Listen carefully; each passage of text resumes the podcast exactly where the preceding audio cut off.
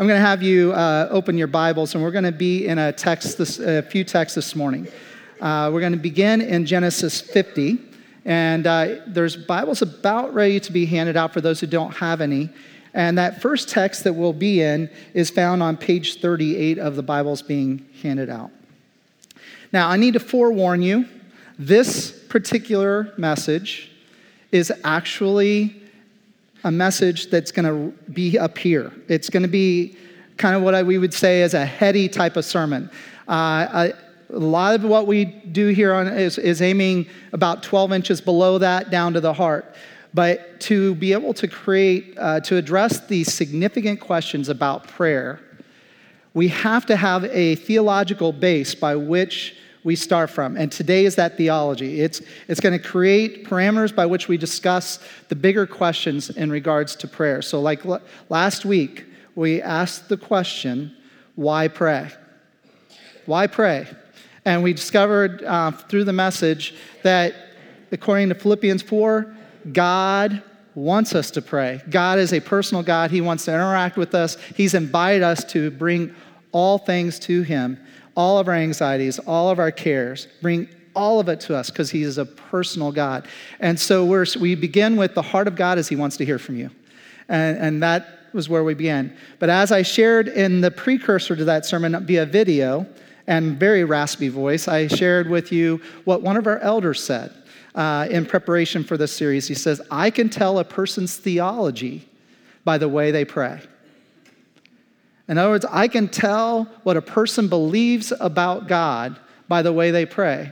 Do they believe God is actually interested in them when they pray? You, you can tell by the way they pray. Do you believe that God wants to hear about everything? You can tell by the way they pray. Do you believe that God is a caring God? You can tell by the way a person prays. But there is a significant question that is at the root of all prayer when it comes to the theology and our, or our understanding and teaching of God is if God is an all powerful God, in other words, omnipotent, and he has absolute rule over all the earth, sovereignty, then do my prayers affect him or does it even affect any of life's outcomes? If God is an all powerful God and he rules over all things, do my prayers actually affect him or any of life's outcomes? Or you can abbreviate it down to a very short, very Pennsylvania Dutch way of praying. Does God change, do my prayers change anything? Do our prayers change anything?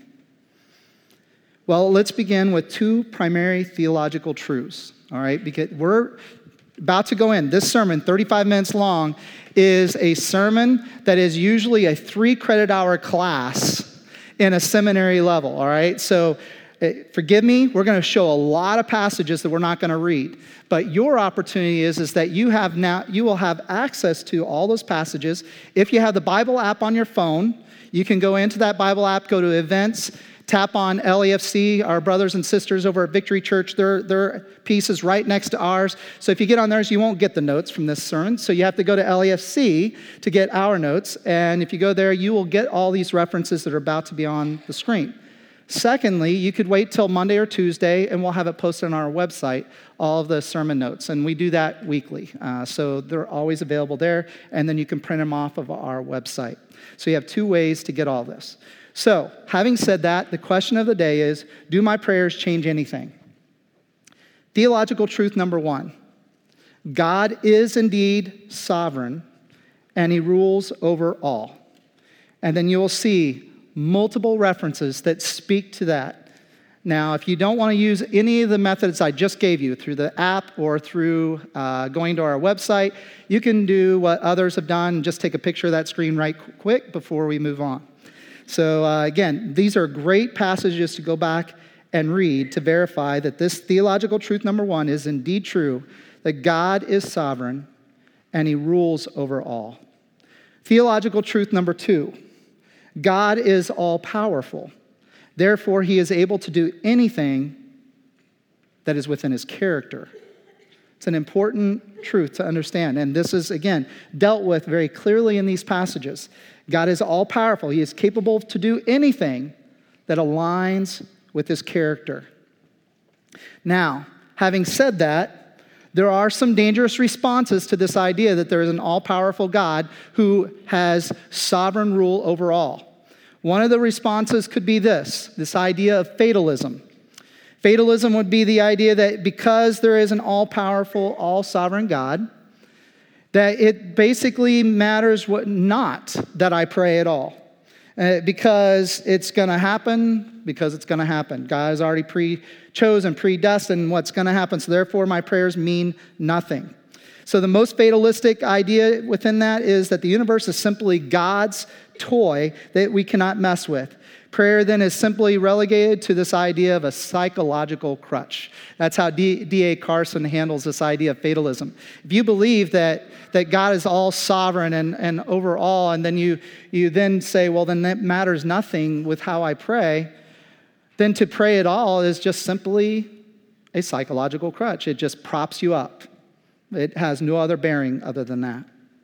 Or you could take a more positive spin of fatalism. Again, not great, but it's still a more positive uh, spin of it that, well, you can keep praying because it at least will change you internally, but it doesn't go beyond that. It, it affects you, but it doesn't necessarily affect life's outcomes. And so that would be a more positive view, if you want to look at it that way, of fatalism. But another response to the idea of a sovereign God is when you're, you're having a hard time reconciling how can there be an all powerful, uh, God who ru- rules over all when there's so much evil and suffering in the world, they basically, you're left with maybe it's like, well, I believe there's a God, but I, I don't see him ruling, so therefore you become dualistic. And so dualism comes into play as a possible response to the sovereignty issue. And dualism is where God isn't sovereign. How can he be with all the evil in the world? God and evil have always existed side by side, and this would suggest that the outcome on earth is therefore undetermined. So Wayne Grudem was the one that kind of described it in that manner, and then he goes on to say that God is not the Lord over all the creation. Uh, thus, there is no purpose in our existence other than to bring about the great will and glory to Him. There just isn't purpose. That's not at all. So dualism just basically says there's evil and it has its domain, there's God and he has his domain, and they run parallel tracks. That's dualism. Because you can't reconcile the idea of if God truly had all power, then he wouldn't let evil do what evil does. So, those are two dangerous ways to respond to this idea of sovereignty um, fatalism and dualism. But what I liked when I was trying to figure out how do you explain something that's so difficult to get your mind around and put it into practical terms. Because, quite frankly, what you and I are dealing with is the gap between being finite and trying to understand the infinite. You know what I mean? We're limited, we're caught in space and time. God never had a beginning or an end. Put your head around that, and it'll make your head burn. God had no beginning and no end. He always has been and always will be. That makes me short circuit trying to get my head around it, but yet it is a truth that is established consistently throughout Scripture. So, then to clarify and to try to understand uh, the idea of sovereignty in light of what we experience here on this earth, it, it, I, it really requires expertise that often I don't have in trying to explain. But I, in this book called Praying with Paul, D.A. Carson came up with three things that he uses to clarify sovereignty. And so the first thing he says is that God is absolutely sovereign, but his sovereignty never functions in Scripture in a manner that reduces human responsibility. Okay, so looking within the, the, the, the veracity of the text, all right, uh, the whole thing, God is absolutely sovereign, but his sovereignty never functions in Scripture in a manner that reduces your and mine re- responsibility in the way we live. Okay? Secondly, because of that, human beings are responsible creatures who make decisions and choices. They obey and they disobey, and they can morally respond to things here on this earth, and therefore immorally respond to things here on this earth. However, human responsibility never functions in Scripture. Again, this is coming from uh, D.A. Carson. Uh, the human responsibility never functions in Scripture to diminish God's sovereignty or to make God absolutely contingent. In other words, God isn't sitting there saying, I want to do this, but unless you do this, I can't do this. All right? He's not contingent upon you. He is a sovereign God whose sovereignty is never diminished by your and my actions, even though we're making decisions of obedience, disobedience, moral or immoral. Thirdly, he says, we also have to wrestle with the fact that God is simply transcendent and personal. We get the personal side. I mean, we're made in his image. He's created us to have a relationship. We get the personal side. But that transcendent side that, that operates way beyond our capacity to know requires revelation from Scripture to even uh, remotely understand, and the constant work of the Holy Spirit in us to understand more clearly what is being taught in Scripture. So God is sovereign, but he is never reduced because of human aspect or living out. And we can't reduce it, and he's not reduced by it. And ultimately, there's mystery. There's mystery in this. He's revealed his character. We get that. We, we, he reveals he wants to be personal with us. We get that. But how the aspect of evil in our lives and our choices uh, respond to his sovereignty is indeed difficult to comprehend. But we're going to do our best through Scripture to get there. So this is where Genesis chapter 50 comes into play. So if you can open there, Genesis chapter 50. And again, that's page 38 in the Scriptures that I were handed out. So, Genesis chapter 50, verses 19 to 21, little context before I go in.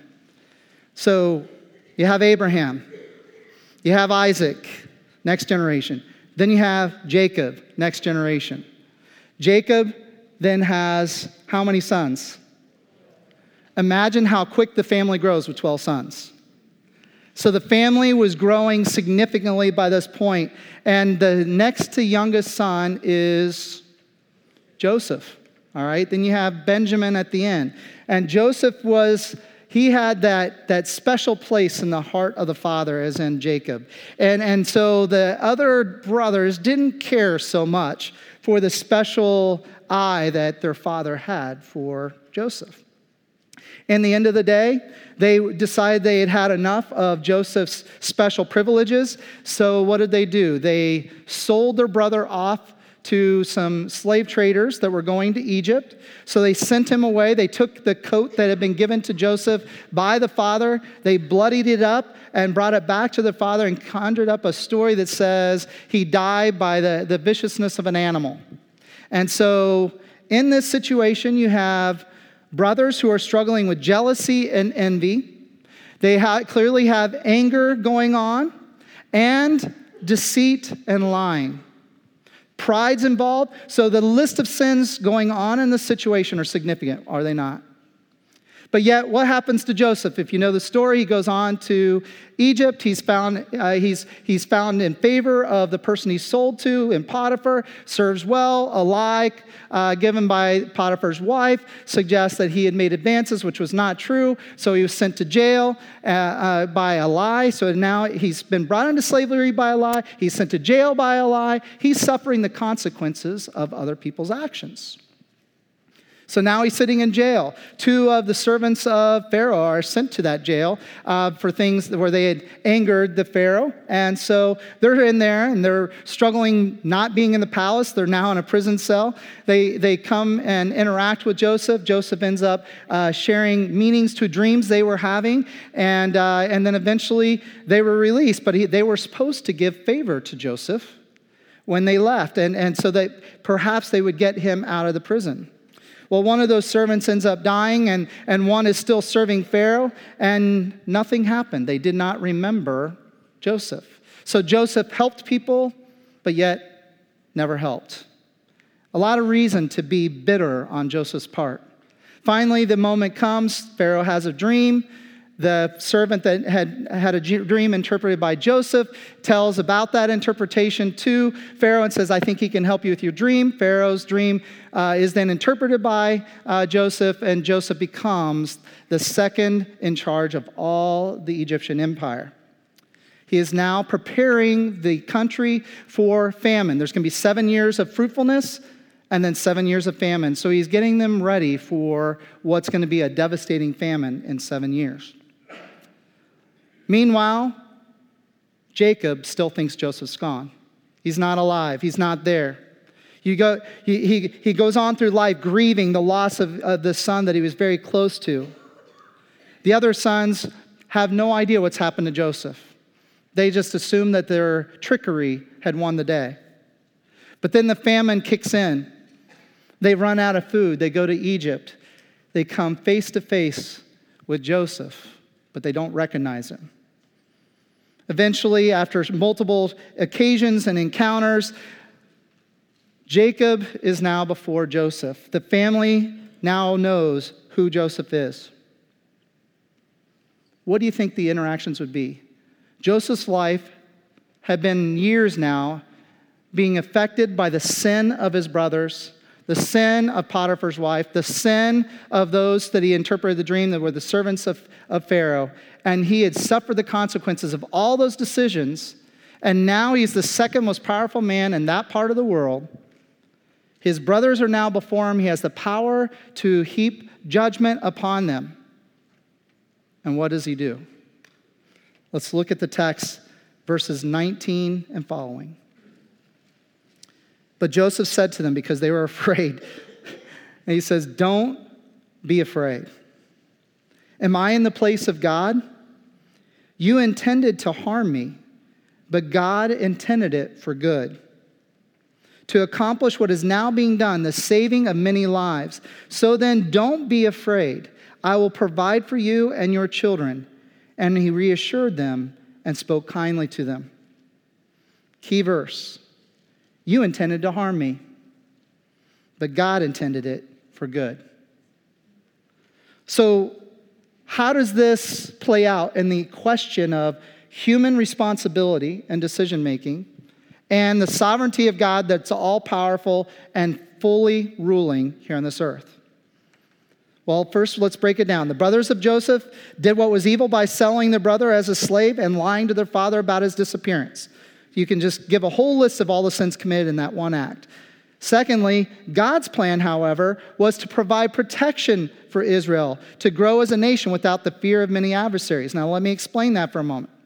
You see, up to this point, Israel had, the, the nation of Israel, again, it was a tribe of, of, of family of Abraham, Isaac, then Jacob. And so now you're in this generation. They're now growing significantly. Up to this point, they were merely vagabonds, they were sojourners in this land. They had influence, Abraham had influence, but they weren't necessarily a threat to nations. But now they're getting large enough where they're a threat to nations. And there were many nations in the promised land at that time. And they would have been uh, attacked and provoked regularly. But God, who had made a promise to Abraham, said, I will make you into a mighty nation. A promise and a covenant was established. God's means of providing a long season of growth for that nation 400 years of growing without being assaulted by many kingdoms Israel grew under the umbrella of Egypt's protection. Have you ever thought about that? That part of God's sovereignty to allow this nation to grow, that He allowed them to come under the coverage and umbrella of Egypt and to find safety for 400 years. Now, I didn't say it was easy, because if you remember, it, got, it became difficult because they became oppressed, but their numbers were not being hindered because they weren't being attacked militaristically. They were just simply under the hardship and the thumb and the rule of a Pharaoh who never knew Joseph. So God's plan was to grow this nation. So now they are a nation. They are so big that they, they became a threat to those who are covering them themselves. So Egypt became threatened by how large Israel had become. But these brothers did not know that, that they were actually playing into the hand of God. They made willful decisions to sin. But it did not hinder God's plan to fulfill his covenant to Abraham and his family. Their simple actions literally played a part of God's greater plan.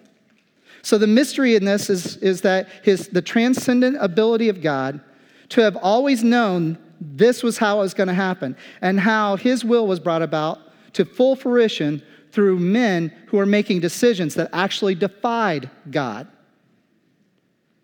That's mystery to me. These brothers made decisions that were defying God's standard and character. Yet, it was the very thing that played into the hands of God in creating a space by which this nation could grow for 400 years.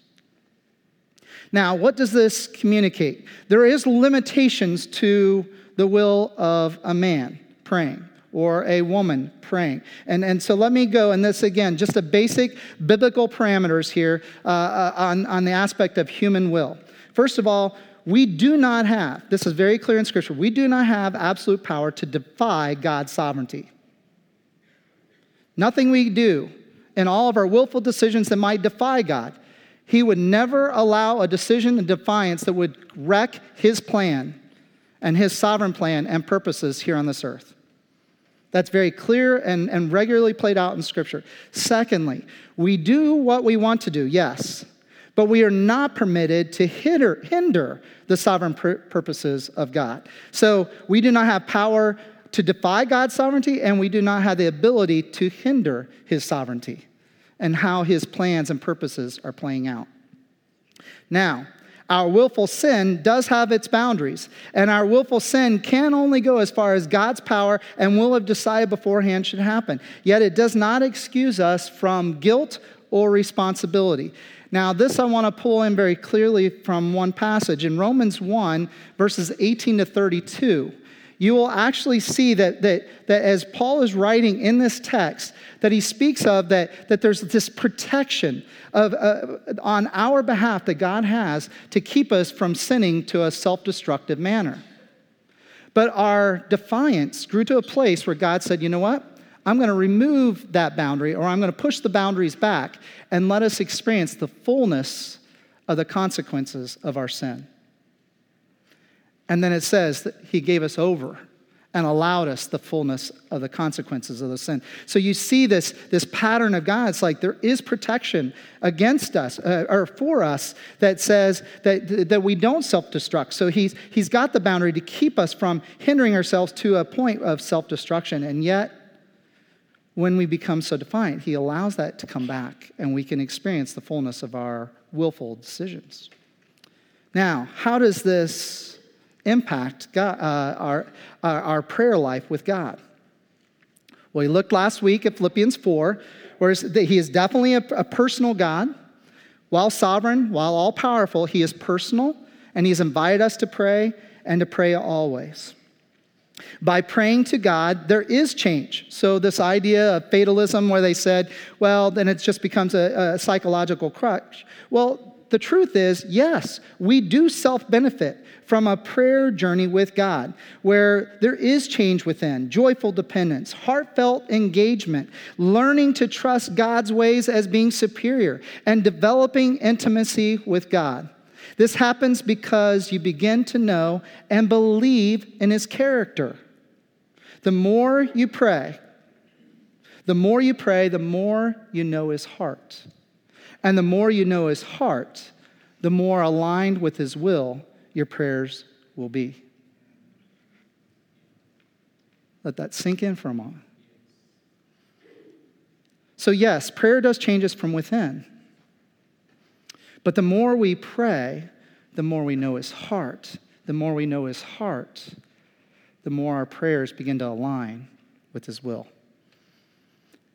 And I really think this is where it leads to how do we answer this question? Do my prayers change anything? Well, first, I want to bring in two contrasting ideas in terms that we might pray by.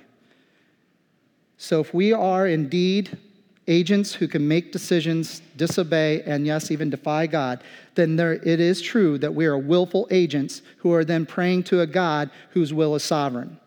And so it leads to this there are two ways to pray to God my will versus thy will. The really, it boils down to this there are two ways to then pray in light of the truth as to who God is and who He is in His character. There is my will versus thy will. I want us to turn to 2 Kings chapter 20. And, and, and, this will be a part of our journey of, of, of playing this, that statement out a little bit. And that's on page 269 if you have one of the Bibles that were handed out. 2 Kings chapter 20. The context is this. If you've ever read the books of 1st and 2nd Kings, whenever a king is introduced, it usually begins with something like this This king did what was evil in the eyes of the Lord. And then it tells the story or just stops there. Sometimes, unfortunately, less than the other, it says, and this king did what was right in the eyes of the Lord as his father David had done. Hezekiah was the latter. He was one of those kings of Judah that did what was right in the eyes of the Lord. In fact, for the first lengthy part of his reign, he was a, an extremely righteous king. He had destroyed all the places of worship that were towards foreign gods or idols tore them down, and, and, and a revival had begun in the nation of Judah to worshiping God once again. Hezekiah knew God's heart. I want you to hear that. He knew God's heart, knew God's heart quite well. So much so that God was about to do something for Hezekiah that he rarely does. He tells him his future. He tells him you're going to die.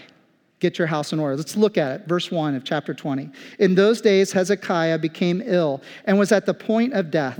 The prophet Isaiah, son of Amoz, uh, went to him and, and said, This is what the Lord says Put your house in order because you're going to die. You will not recover. Hezekiah turned his face to the wall and prayed to the Lord. Remember, Lord, how I have walked before you faithfully and with wholehearted devotion, and have done what is good in your eyes. And Hezekiah wept bitterly. Before Isaiah had left the middle of the court, the word of the Lord came to him. Go back and tell Hezekiah, the ruler of my people, this is what the Lord your fa- of your father David says. I have heard your prayer, I have seen your tears, I will heal you and on the third day from now, you will go up to the temple of the Lord. I will add 15 years to your life, and I will deliver you and the city from the hand of the king of Assyria. I will defend the city for my sake and for the sake of my servant David. This king, Hezekiah, knew the heart of the Lord. He even had a direct word, given a privilege to know you're going to die, so get your house in order. I mean, none of us here in this room know the day we're going to die. Imagine being told you're going to die. You've, you've now got day. Get your house in order. That's, that would be a gift in many ways because then you could end well, right? But instead of receiving this and being grateful, what did Hezekiah do? A my will prayer. It's okay to cry out for your life. I mean, I get it. But he didn't ultimately Surrender it to the Lord. God listened to him, gave him 15 more years, which again, another gift. You, got, you have, now have 15 years. Live it well. In those 15 years, Hezekiah went from a king who had done everything right in the eyes of the Lord to being a king who made colossal errors.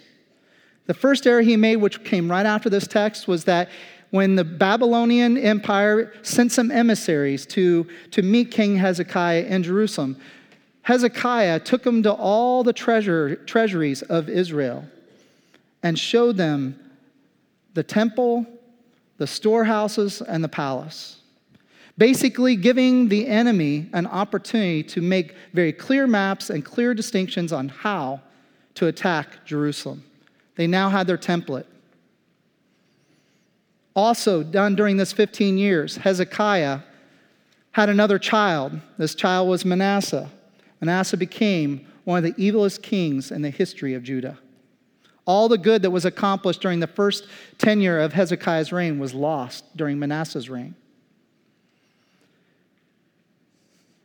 When Hezekiah was confronted for these errors, in particular the error for what happened in Babylon, he was told by a messenger of the Lord, he says, because you have done this, all that you showed them will be taken off to Babylon, along with your children and your children's children.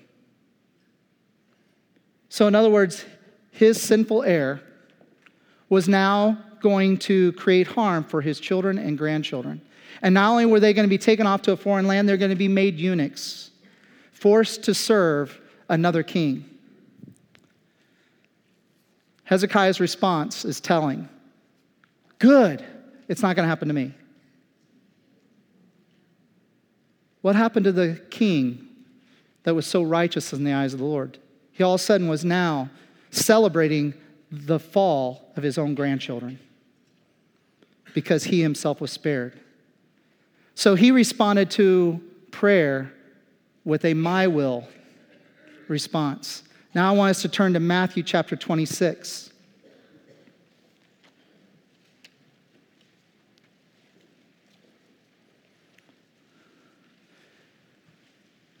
We're now in the Garden of Gethsemane. Go ahead and put the picture of Gethsemane up.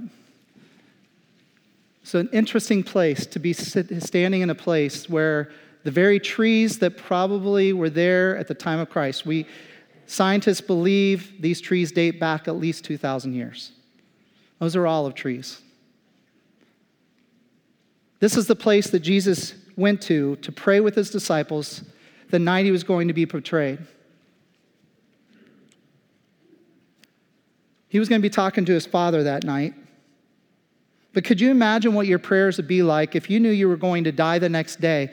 And not only that you knew that you were going to die the next day, but you actually knew exactly how you were going to die the next day. You could play it out in your mind because don't forget, Jesus was both God and man.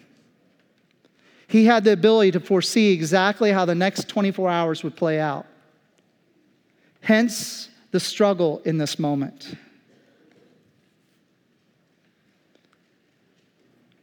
Verse 36 Then Jesus went with his disciples to a place called Gethsemane. And he said to them, Sit here while I go over there and pray, which probably is to the left of the, on that picture. Because there was a large stone that the Catholic Church has built, a, a large building around that stone, but it is a stone that is indeed the largest in the garden. So, off to the left, Jesus is now praying with intensity, and he's invited a few to go with him. Verse 37, he says, He took Peter and the two sons of Zebedee along with him, and he began to be sorrowful and troubled. Then he said to them, My soul is overwhelmed with sorrow to the point of death. Stay here and keep watch with me. Going a little further, he fell with his face to the ground and prayed, My Father, if it is possible, May this cup be taken from me, yet not as I will, but as you will. Then he returned to his disciples and he found them sleeping. Couldn't you men keep watch with me for one hour? He asked Peter. Watch and pray so that you will not fall into temptation. The spirit is willing, but the flesh is weak. He went away a second time and prayed, My Father, if it is not possible for this cup to be taken from me unless I drink it, may your will be done.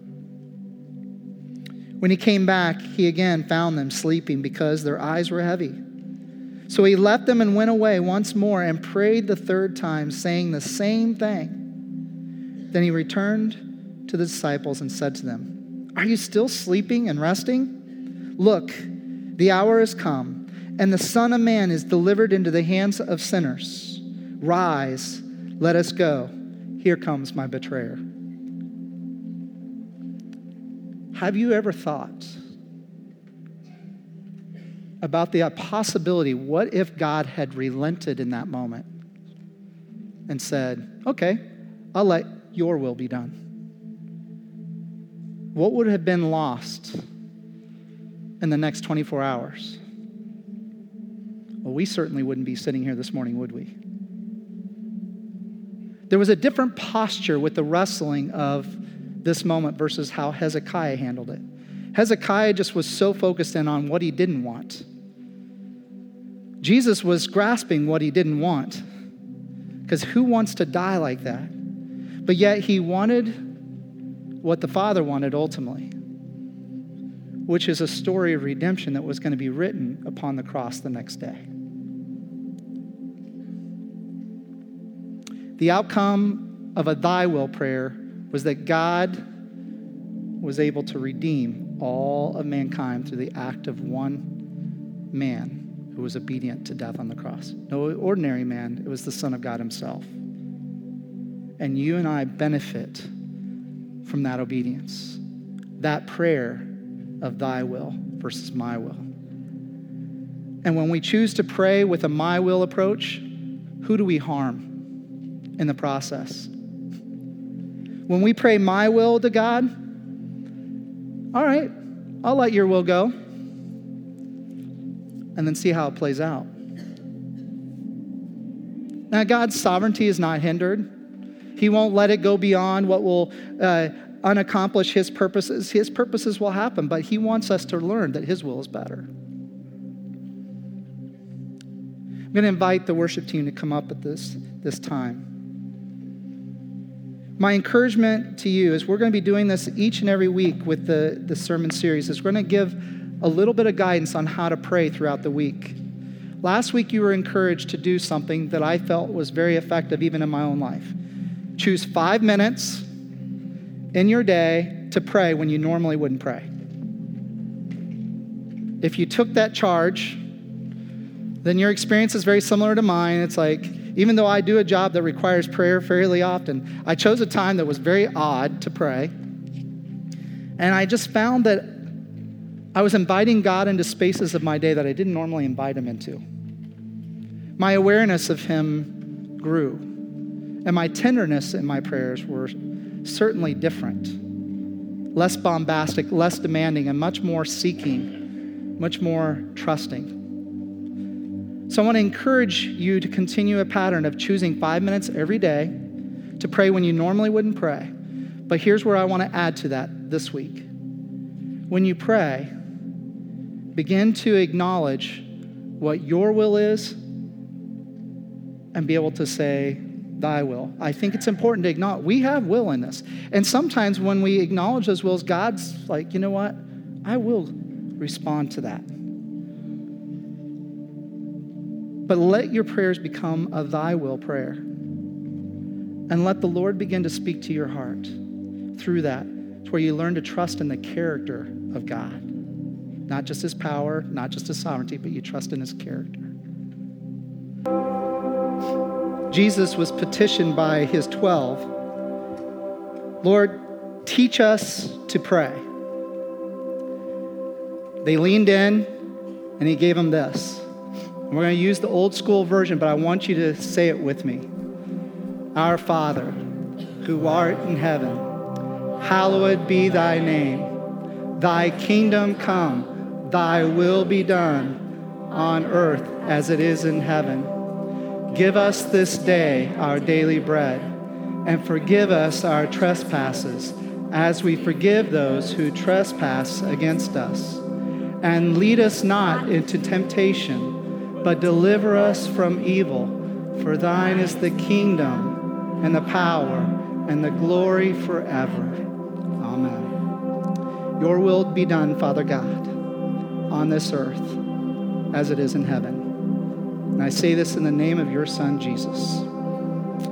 Amen. If you would like to pray with someone, we'll have people over here underneath the cross. We'll be glad to pray with you and petition an all powerful and sovereign God who is personal and wants to hear from you. Amen. You're dismissed.